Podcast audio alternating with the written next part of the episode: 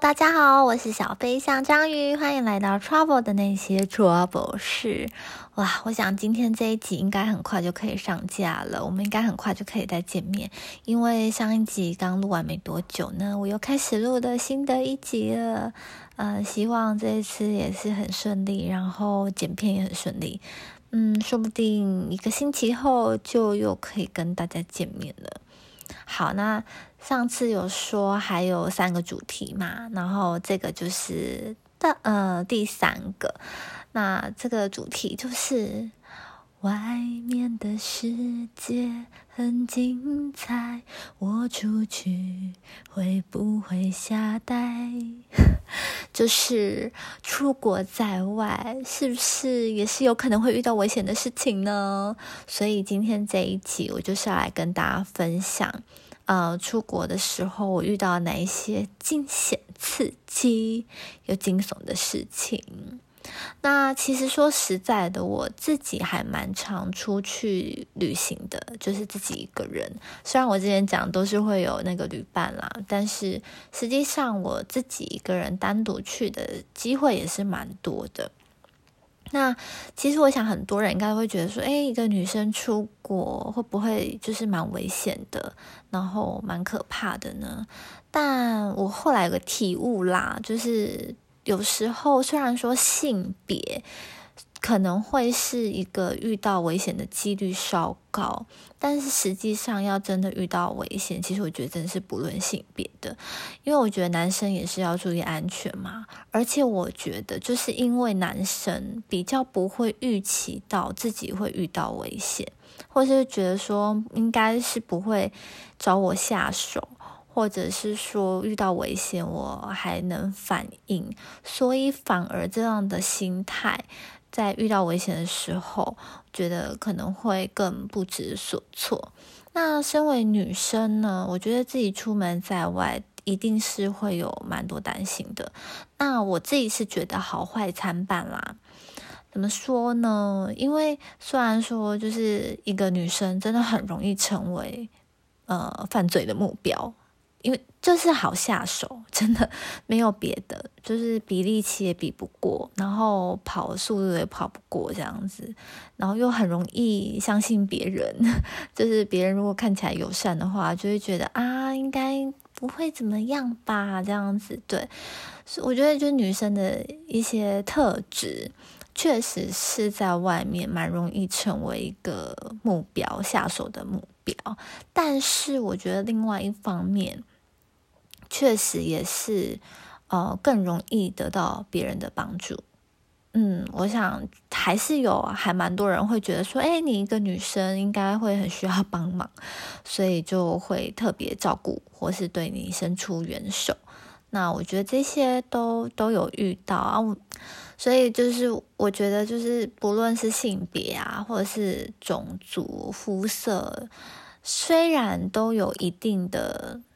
嗯，优劣哦，我说的那个劣不是说不好，而是说确实有一些特质真的是蛮容易被当成目标，然后嗯，蛮容易被盯上的，或是说因为呃性别、种族、肤色啊等等的，就会有一些白痴，就是把你当成就是可以欺负的人，对，所以我但我觉得这跟我个人是。无关的啦，我不管怎么样都是要做好保护自己的准备。我也有听过我的男性朋友也遇过性骚扰的，都有啊。所以基本上出门在外就是要保护自己。那我觉得有个古老的谚语说的非常的好，就是害人之心不可有，防人之心不可无。嗯，我觉得出门在外就是要保持这样子的心境，但是也不是说我在外面就是呃随时紧绷，时时刻刻都很紧张。其实我是很放松的，因为虽然今天这一集呢是要讲我遇到了一些比较危险的事情，但是说实在，都算是很 lucky、很顺利、圆满的落幕，而且也没有遇到很多，所以基本上我也并不觉得说，哦，真的这个世界就这么的危险啦。所以我出门在外，我还是蛮自在的，蛮融入那个环境的。而且在乌鲁那一集，就是我不知道为什么，就很容易，好像大家就把你当成当地人这样。所以我觉得那个。这些特质可能又让我更可以跟这个路上的景色 融为一体，所以就比较不容易被注意到嘛。我也不知道诶，对啊。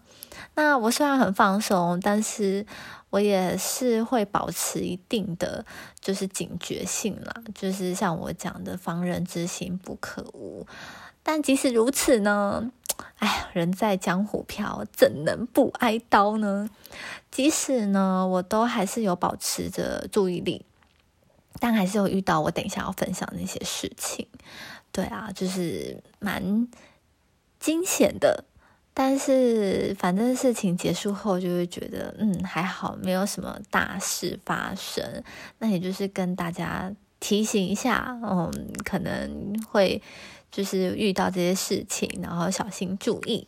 好，那今天这一集呢，就请跟着小飞象章鱼激发一下肾上腺素喽。那在开始之前。一定还是要先跟大家做个声明，这个频道所分享的事情都是真实发生在我或者是同行旅伴身上的事。不过因为有些经验年代久远喽，所以在细节上可能记得不是那么的清楚。那今天这一集主要呢，就是跟大家分享一些呃有点危险的事情，呃有点糟糕的事情。那最主要的用意是提醒大家注意安全。那我一定会提到地点。所以我也很想要跟大家说，就是不要因为听到这些地点，然后就认为说哦这个地方就有问题，然后就下了一个刻板印象。其实我觉得跟地点都没有直接的关系。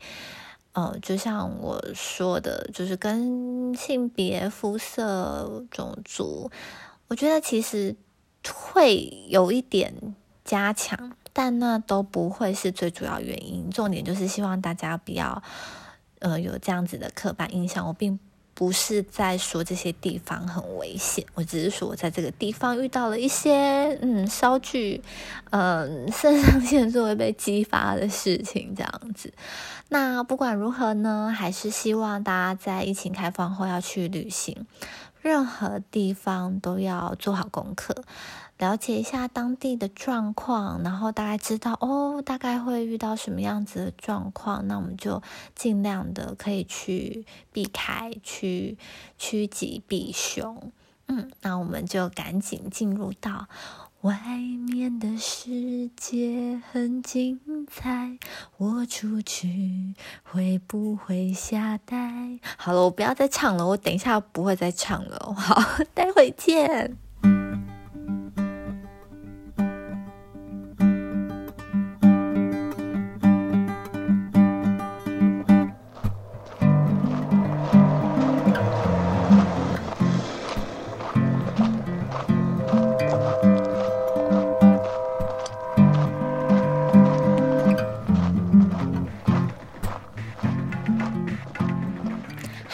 欢迎回来！外面的世界到底危不危险呢？的单元。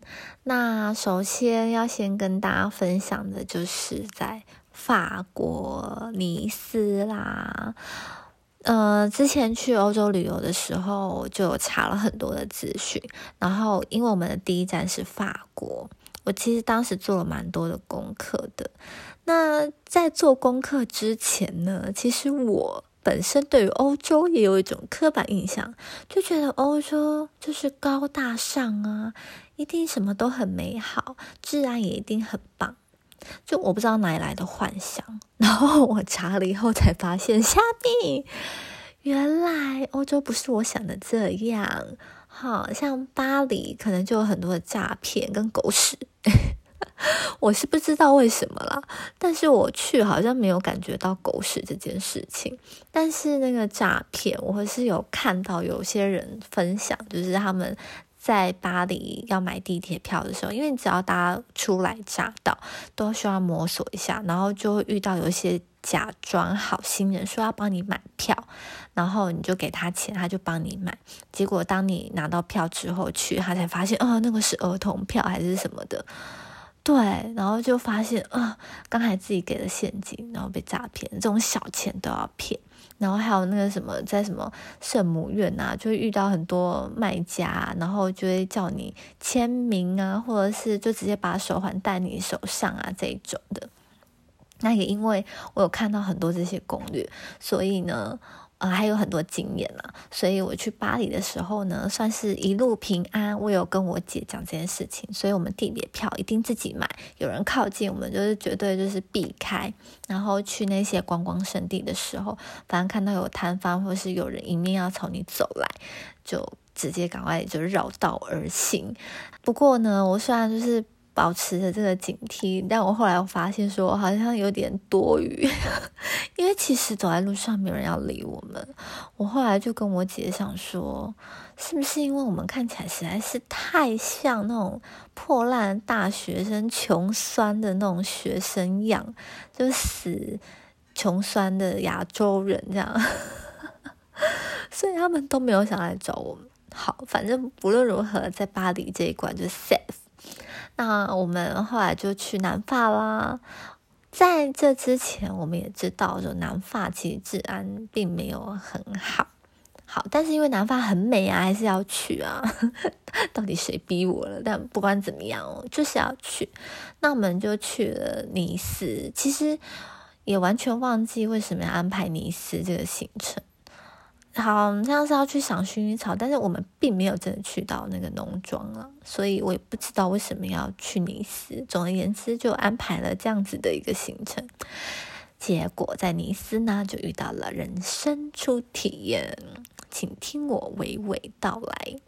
那我们在尼斯玩了三天，最后一天的时候呢，我跟我姐呢就要去呃车站搭车，那我们就带着。大行李跟小登机箱，坐上那个轻轨电车。就欧洲有很多那种在地面上的电车，很像啊那个淡水的那个轻轨，就长那样。但哦，我不知道为什么有一些电车它上面会有电缆，但有一些没有。哦，我我也搞不清楚。如果有是知道是电车专门户的话，欢迎告诉我区别是什么。反正 anyway，我就跟我姐提了一个大行李的一个小登机箱，反正是大包小包，我们就搭上了电车。那我上车的时候呢，我后面就有个女生，她就一起跟上。那我我是提着大行李。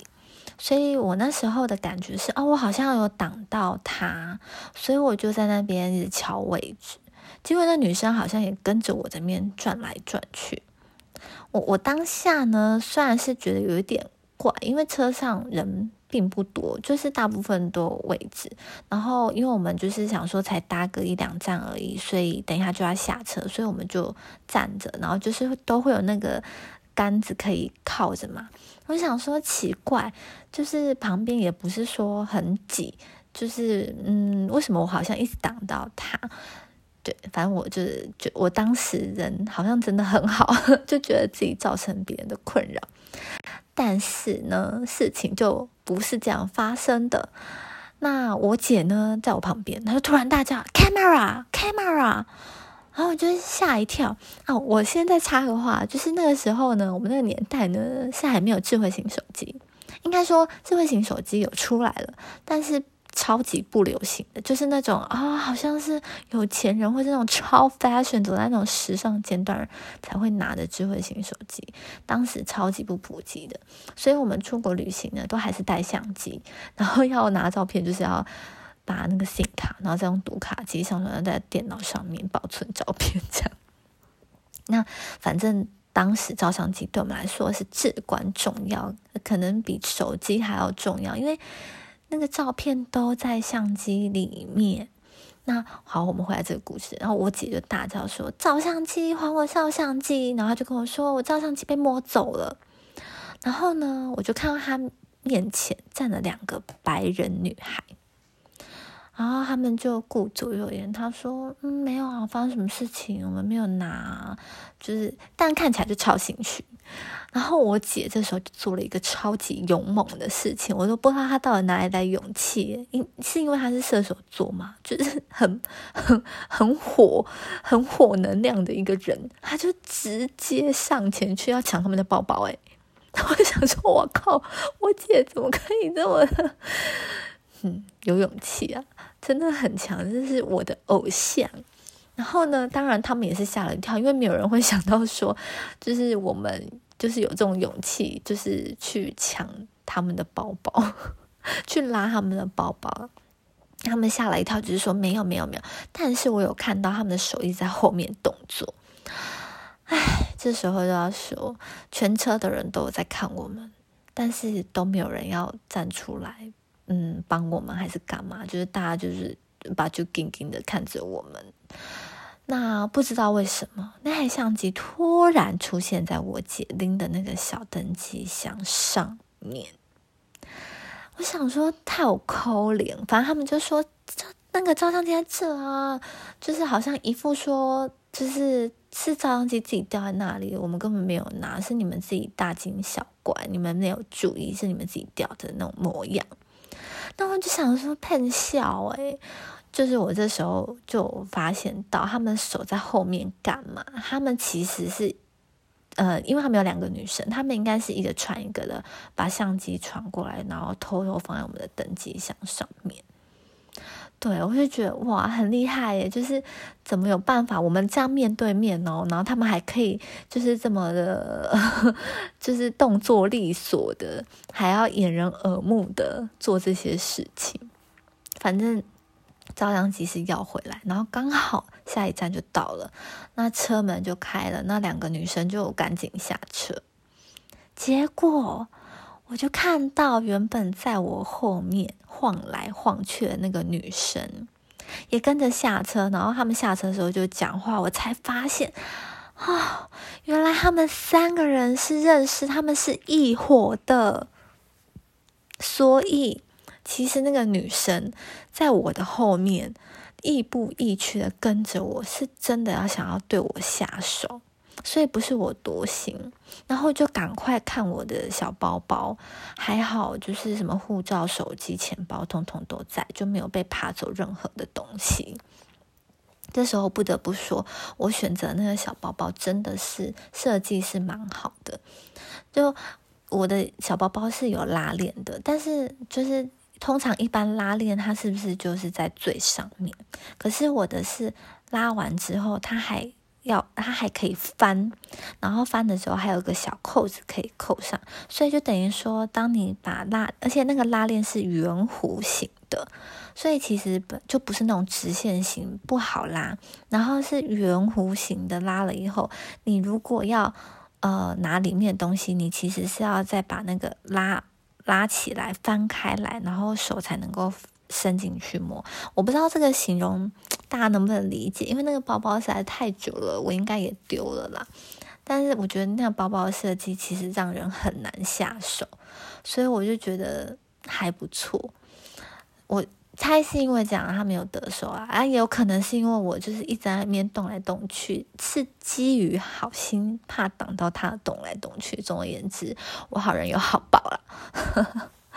好，那其实这三个人呢都是白人，然后我在出发前看的攻略都是大家觉得要小心那个吉普赛人，那吉普赛人其实是有色人种，对，但其实这些白人女孩才是大魔王。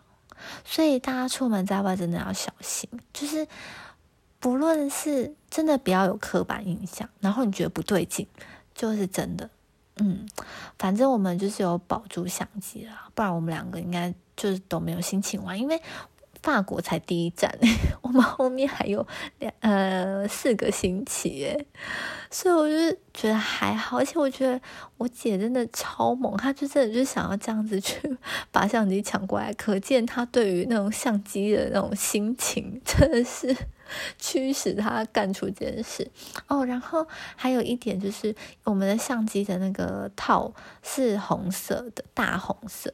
我们当初会选这个颜色，除了它好看以外，它还是有设计的。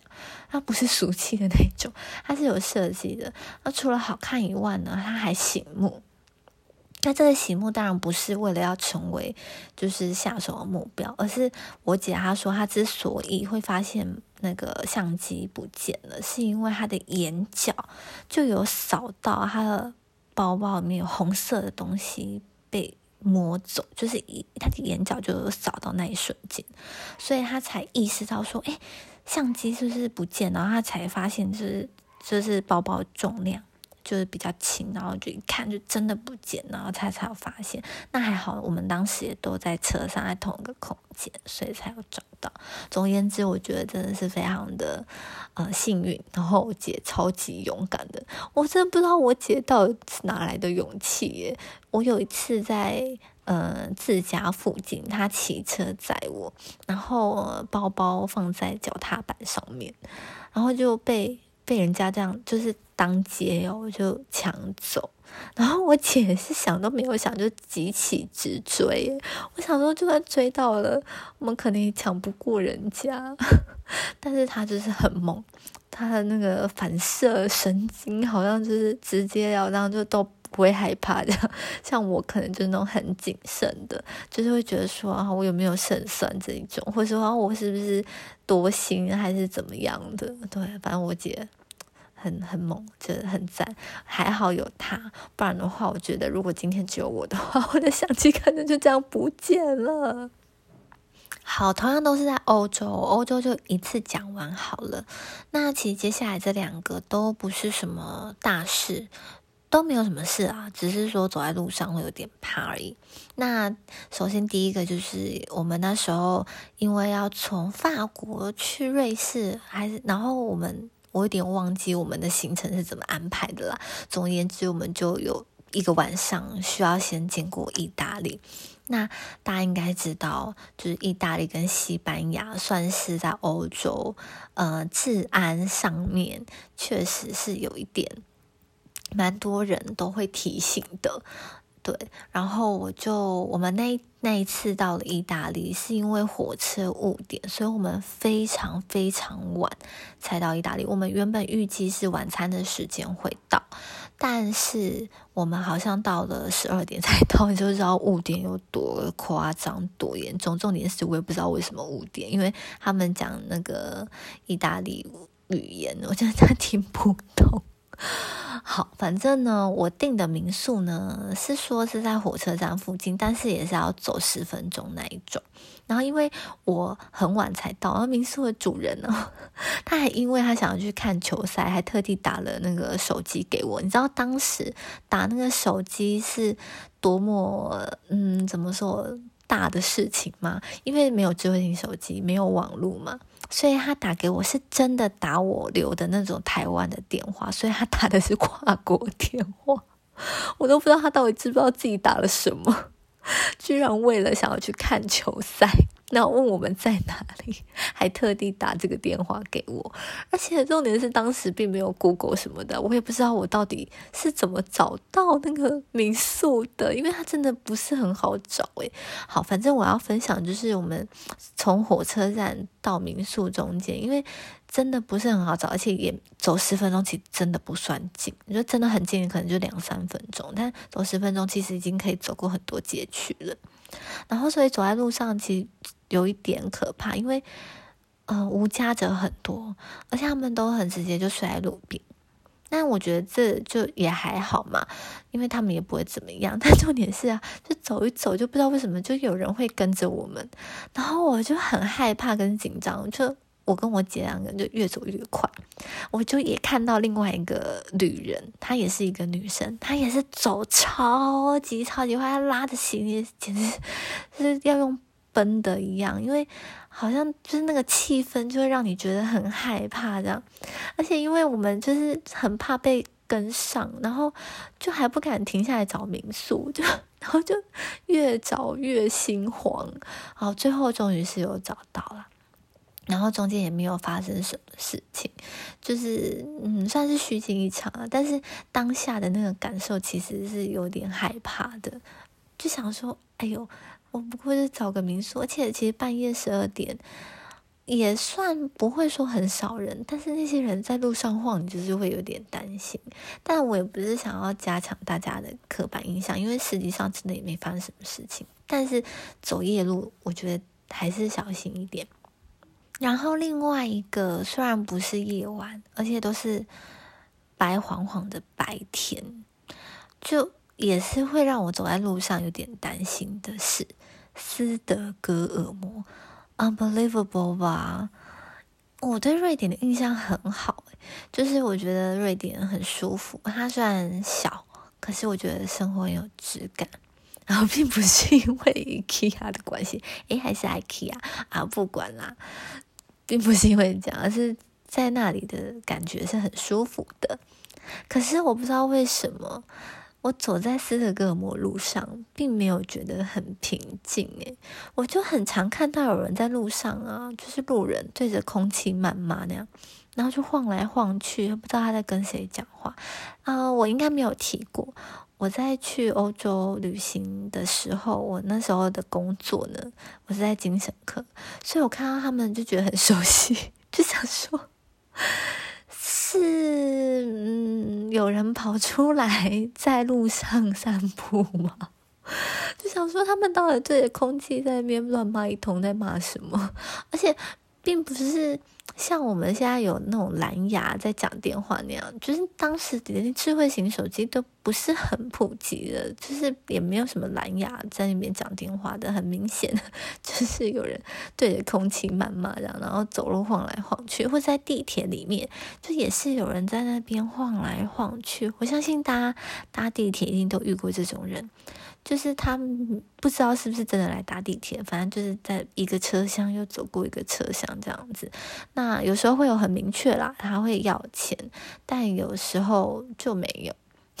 总而言之，就是不知道这些人在干嘛。那我其实看到这些景象还蛮惊讶的，因为我走过了就是这一些城市，我觉得斯德哥尔摩让我印象比较深刻。诶，就是。我我知道，当然路上都还是会有一些奇奇怪怪的人，但我觉得斯德哥尔摩不知道为什么让我嗯很紧张，但也有可能是因为呃到了斯德哥尔摩就是我自己一个人的旅行啊，之前面有姐姐陪嘛，然后呃在斯德哥尔摩是自己一个人，所以我可能对这个状况更。为注意吧，我也不晓得，可是我还是觉得斯德哥尔摩的这样的状况还是比较多的。那其实说实在，跟在意大利的夜晚是一样的，没有发生什么事情，只是走在路上会有点心慌而已。好啦，那接下来我就是要讲个重头戏啦。虽然真的很不想要给大家就是有这个刻板印象，但毕竟就是在那个地方发生了，所以还是要分享一下，那就是印。度啊，我去印度的时候呢，我去泰姬玛哈林参观嘛。那那边是观光圣地啊，有很多嘟嘟车。我相信大家或多或少都搭过啊，都知道嘟嘟车是什么嘛。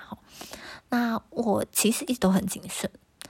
嗯，我对印度的印象并没有很差哦，就是我还是保持着蛮放松、蛮开放的心情去看，因为我真的觉得不论什么地方会遇到危险，就还是会遇到，然后。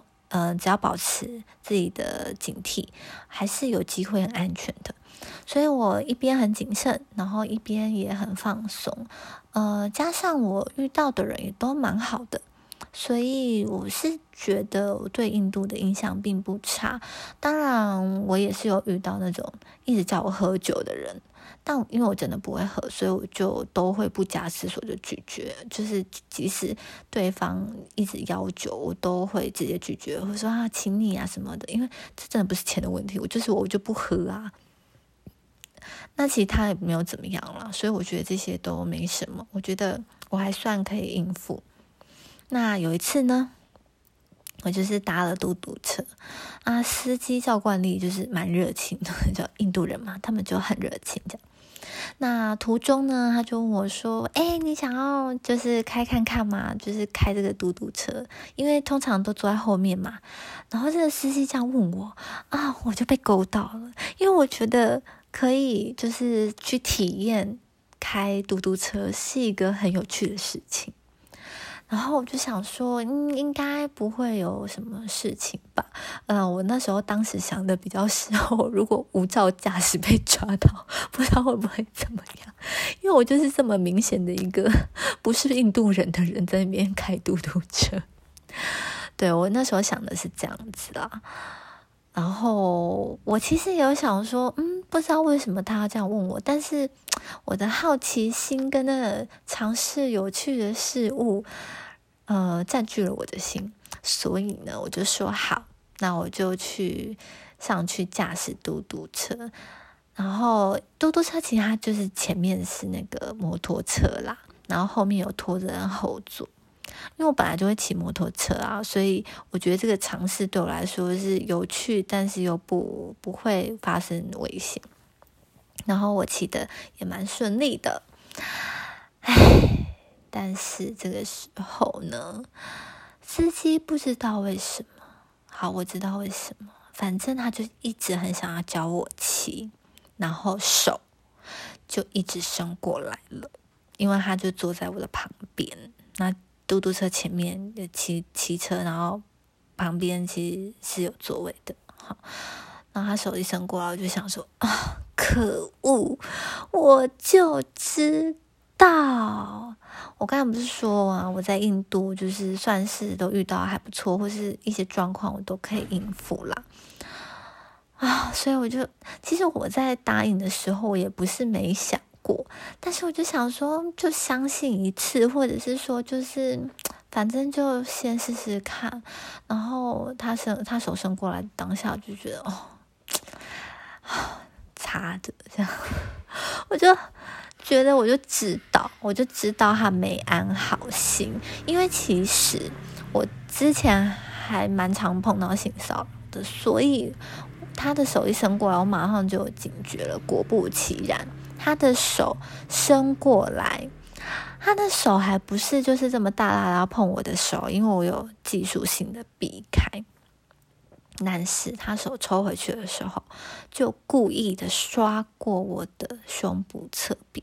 哦，我当下真的是超级不爽的，然后就有一种很无奈的心情，就是说，我。我就想相信别人都不行诶，或者说我想要就是体验一下有趣的事情，就大家好来好去又不行诶。对啊，反正总而言之，他第一次这样做的时候，我就瞬间给到，就是他就是在性骚扰我啦。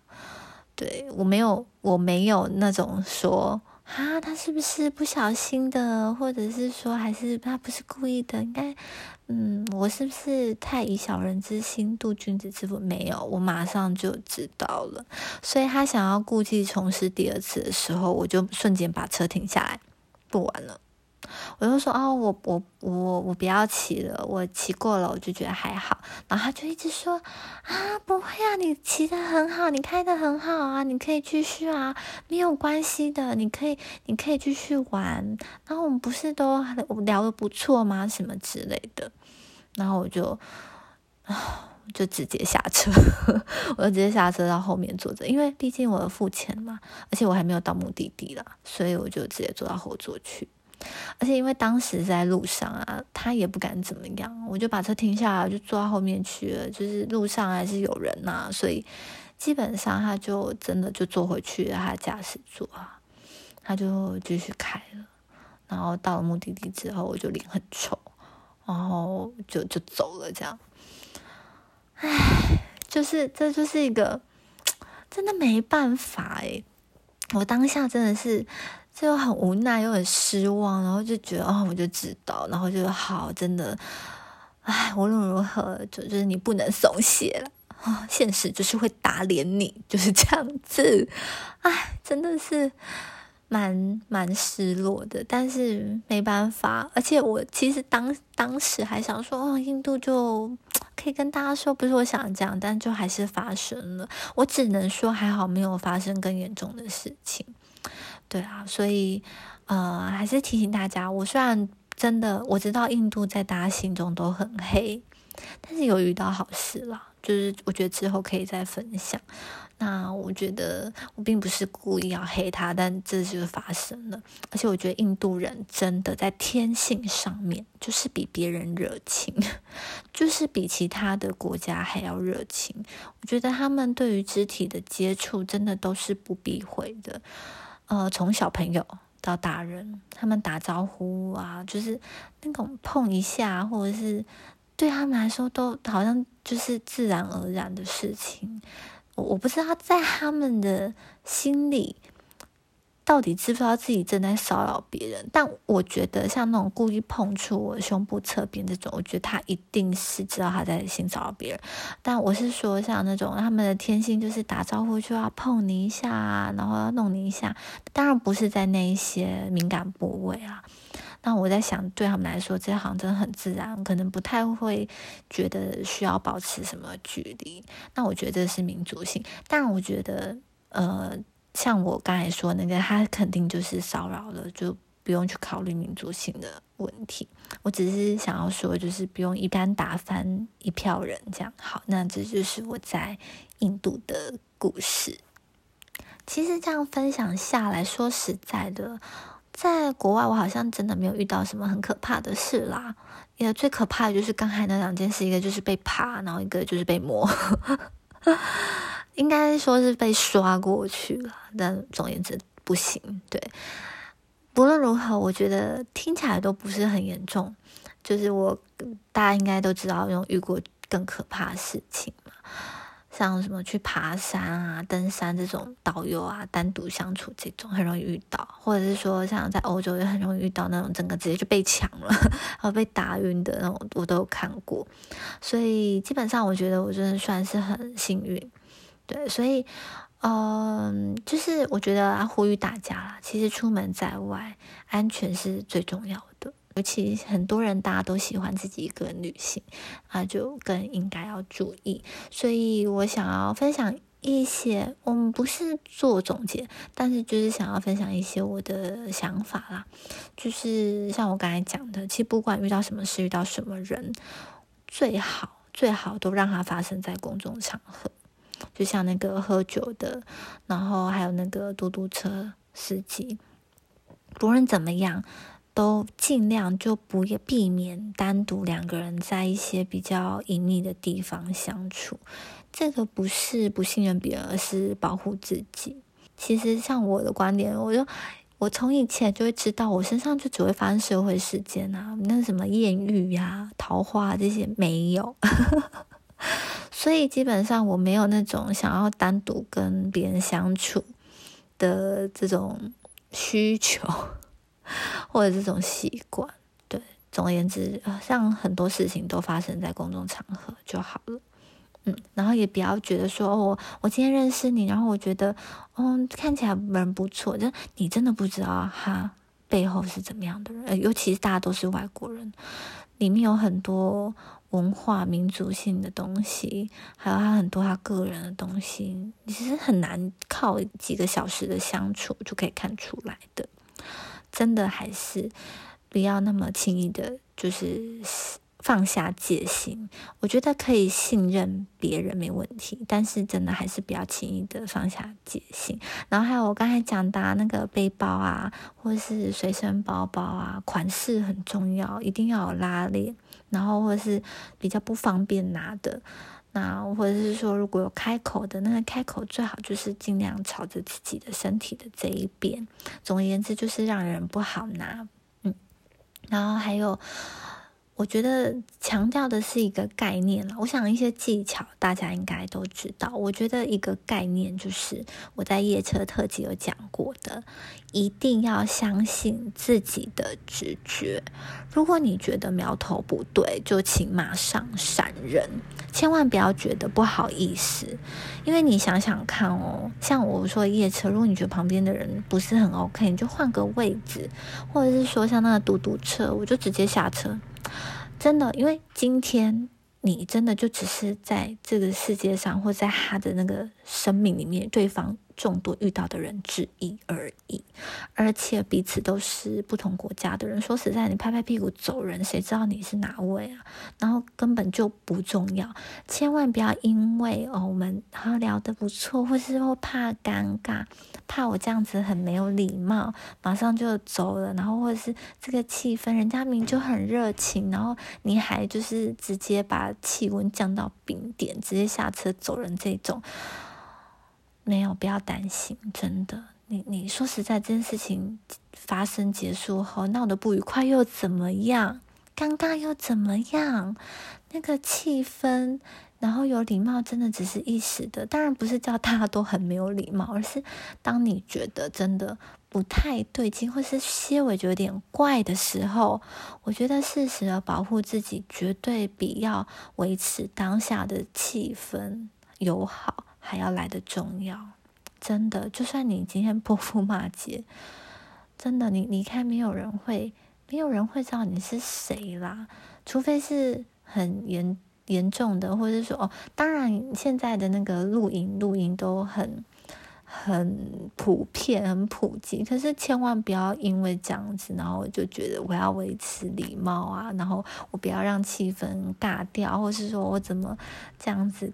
跟一个陌生人，然后就做出一些好像很防卫的动作，这样不要担心。我觉得真的不要担心，就是相信自己的直觉。当然，直觉这种东西一定是平常训练来的，必须要学会分辨什么是危险的讯号，然后什么是有风险的行。的状况，然后这个是你个人因为过去的经验，你就会很容易跳脚的，还是说它真的发生在普遍的状况下，是真的也很不对劲的？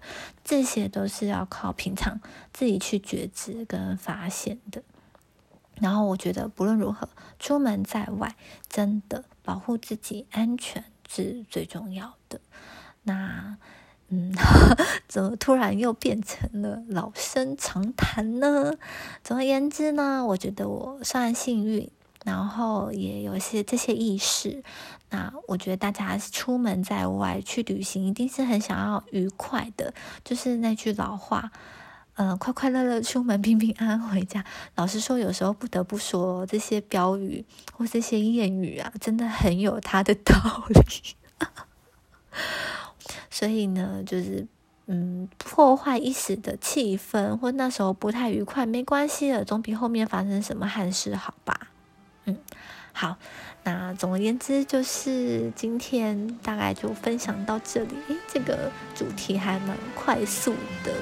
那你们有没有在国外遇到一些什么很奇葩，或是有点恐怖，或有点惊险的事情呢？希望大家都。一路平安。那如果有的话，也非常欢迎你留言跟我分享。那今天就这样子喽，拜拜。